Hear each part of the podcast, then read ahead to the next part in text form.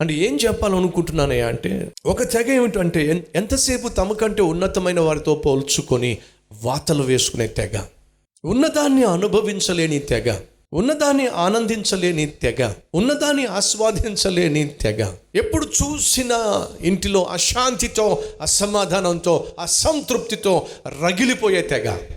వీళ్ళ కుటుంబాల్లో సుఖం ఉండదు వీళ్ళ కుటుంబాల్లో సంతోషం ఉండదు వీళ్ళ కుటుంబాల్లో సౌఖ్యం ఉండదు వీళ్ళ కుటుంబాల్లో సమాధానం ఉండదు. కారణం తెలుసా? సంతృప్తి లేదు కాబట్టి. కానీ ఎప్పుడైతే నీకంటే దేనస్థితిలో ఉన్న వ్యక్తిని చూసావో నీలో ఒక విధమైన తృప్తి నీలో ఒక విధమైనటువంటి కృతజ్ఞతా భావం. థ్యాంక్స్ అయ్యా.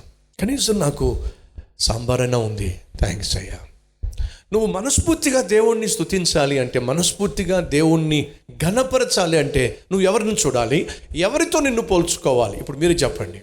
నీకంటే ఉన్నతమైన స్థితిలో ఉన్న వాడితో పోల్చుకోవని పోల్చుకొని వాతలు వేసుకుందాం అంటారా లేకంటే మనకంటే దీనస్థితిలో ఉన్న వారినితో పోల్చుకొని ప్రభు సన్నిధిలో వందనాలు సమర్పించే వారిగా ఉందామంటారా? ఏం చేద్దామంటారు? ఈ శతాధిపతి రెండవ కోవకు చెందినవాడు. కారణం ఏమిటంటే తనకంటే ఉన్నత స్థితిలో ఉండి స్థాయిలో ఉండి సైన్యాన్ని నడిపించేటటువంటి సేనాధిపతిగా ఉన్న వ్యక్తిని చోటల్లా మరి ఎవరిని చూస్తున్నాడో తెలుసా? తనకంటే దీన స్థితిలో ఉండి సరైన ఆరోగ్యం లేక బలహీనంగా ఉన్నటువంటి మంచం మీద పడిన వాడిని చూసినప్పుడు కనీసం కదలలేకపోతున్నాడే. కనీసం తన పనులు తను చేసుకోలేకపోతున్నాడే. కనీసం కుటుంబాన్ని కూడా పోషించుకోలేకపోతున్నాడే. నేనేమో వంద మంది పైన అధికారిగా ఉంటున్నాను. బేషుగ్గా ఉన్నాను ఆరోగ్యంగా ఉన్నాను శక్తి కలిగి ఉన్నాను పర్మనెంట్ ఉద్యోగం కలిగి ఉన్నాను కుటుంబాన్ని పోషించుకోగలుగుతున్నాను. కానీ నా దగ్గర దాసుని పరిస్థితి చాలా దీనమైన పరిస్థితి. అని తన క్రింద ఉన్నవాడిని చూసినప్పుడు తన గురించి మా ఆలోచించడం మానేశాడండి. యేసుక్రీస్తును కలిసిన వెంటనే తాను తన గురించి ఆలోచించటల్లా ఎందుకు తన గురించి తాను ఆలోచించలేదు అంటే తను ఎప్పుడు కూడా ఇతరులతో పోటీ పడలేదు. తన మదిలో ఎప్పుడు కూడా రిజర్వేషన్స్ లేవు. ఒకవేళ దేవుడు కానీ నాకు ప్రత్యక్షమైతే మొట్టమొదటిగా కోరేది ఇదిగో ఇది లిస్టులో నెంబర్ వన్. లిస్టులో నెంబర్ టూ లిస్టులో నెంబర్ త్రీ లిస్టులో నెంబర్ ఫోర్ అని చెప్పి ఒక లిస్ట్ పెట్టుకోలేదండి. మనలో చాలామంది లిస్టులు మెయింటైన్ చేస్తారు. ఏ లిస్టులు? ప్రేయర్ రిక్వెస్ట్ లిస్ట్లో తప్పేం కాదు సుమా. మనకున్న అవసరాల నిమిత్తం ప్రభు దగ్గరకు వచ్చి ప్రార్థన చేయడం తప్పు కాదు. మనకున్న కోరికలు నెరవేర్చుకోవడానికి దేవుని దగ్గరకు వచ్చి లిస్టు చూపించడం మాత్రం అంత మంచిది కాదు. మొదటిగా తను ఇతరులతో పోల్చుకునేవాడు కాదండి. రెండోదిగా ఇతరులతో పోల్చుకునేవాడు కాదు కాబట్టి తృప్తి కలిగి జీవించే వ్యక్తి అండి.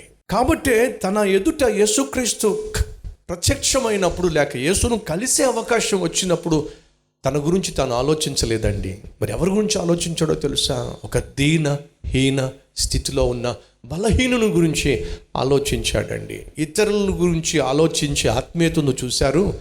అద్భుతమైందండి. మనిషి స్వతహాగా ఎప్పుడు నాది అంటాడు లేదా నేను అంటాడు. మీకు తెలుసో లేదో దినములో అత్యధికముగా మనిషి వాడే పదము. ఏంటో తెలుసా?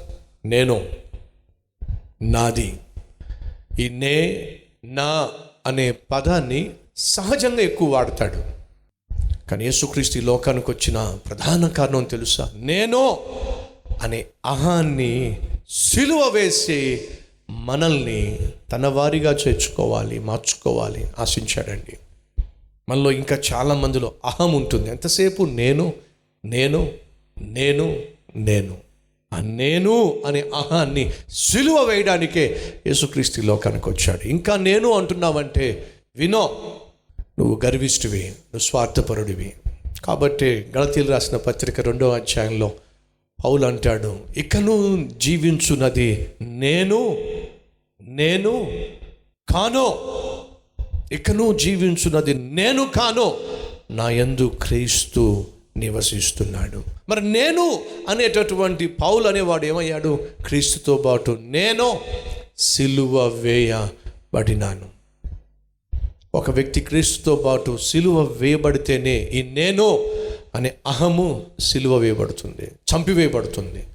లేని పక్షంలో ఎప్పుడూ కూడా ఈ గర్వము నేను అనే అహము అహంభావము ప్రత్యక్షమవుతూనే ఉంటుంది. అది పాతాళానికి మనల్ని నెడుతూనే ఉంటుంది. ఫ్రెండ్స్ తన గురించి తాను ఆలోచించకుండా తనకంటే బలహీన స్థితిలో ఉన్న వ్యక్తి గురించి ఆలోచించటం ముందు చూసారా అది క్రీస్తు యొక్క ఆజ్ఞను క్రియల్లో పెట్టేటటువంటి వ్యక్తిత్వము అద్భుతమైన తత్వము.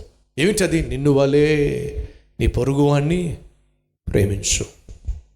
బైబిల్ అంతటినీ కూడా ఒక్క ఆజ్ఞగా మీరు మనచి చెప్పవలసి వస్తే ఏం చెప్తావు ప్రభు అని అంటే ప్రభు సెలవిచ్చాడు. నిన్ను వలే నీ పొరుగువాణిని ప్రేమించు.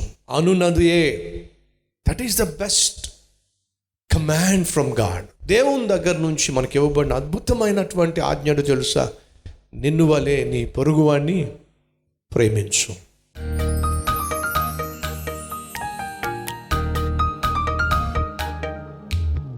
మహాపరిశుద్ధుడు అయిన ప్రేమ కలిగిన తండ్రి ఆ జీవితం ఇతరులకు సంతోషాన్ని ఇచ్చేదిగా ఉండాలి. మేము జన్మించినందుకు ఆయన మా కుటుంబం సంతోషించాలి. మా జీవితంలో తారసపడే ప్రతి ఒక్కరూ మమ్మను చూసి నిన్ను మహింపరచగలగాలి. మా మాట తీరు మా ప్రవర్తన మా ఆలోచనలు మేము చేసే పనులు చేసే పరిచర్య చేసే ప్రసంగాలు నిన్ను మహింపరచటమే కాకుండా అనేక మంది జీవితాల్లో సంతోషాన్ని పంచాలి. ప్రతి ఒక్కరి జీవితం ఆయన నీకు మహిమకరంగా అందరికీ సంతోషకరంగా మీరు మలచమని మార్చమని యేసుక్రీస్తు నామం పేరట ఈ ప్రార్థన సమర్పిస్తున్నాము తండ్రి. అమెన్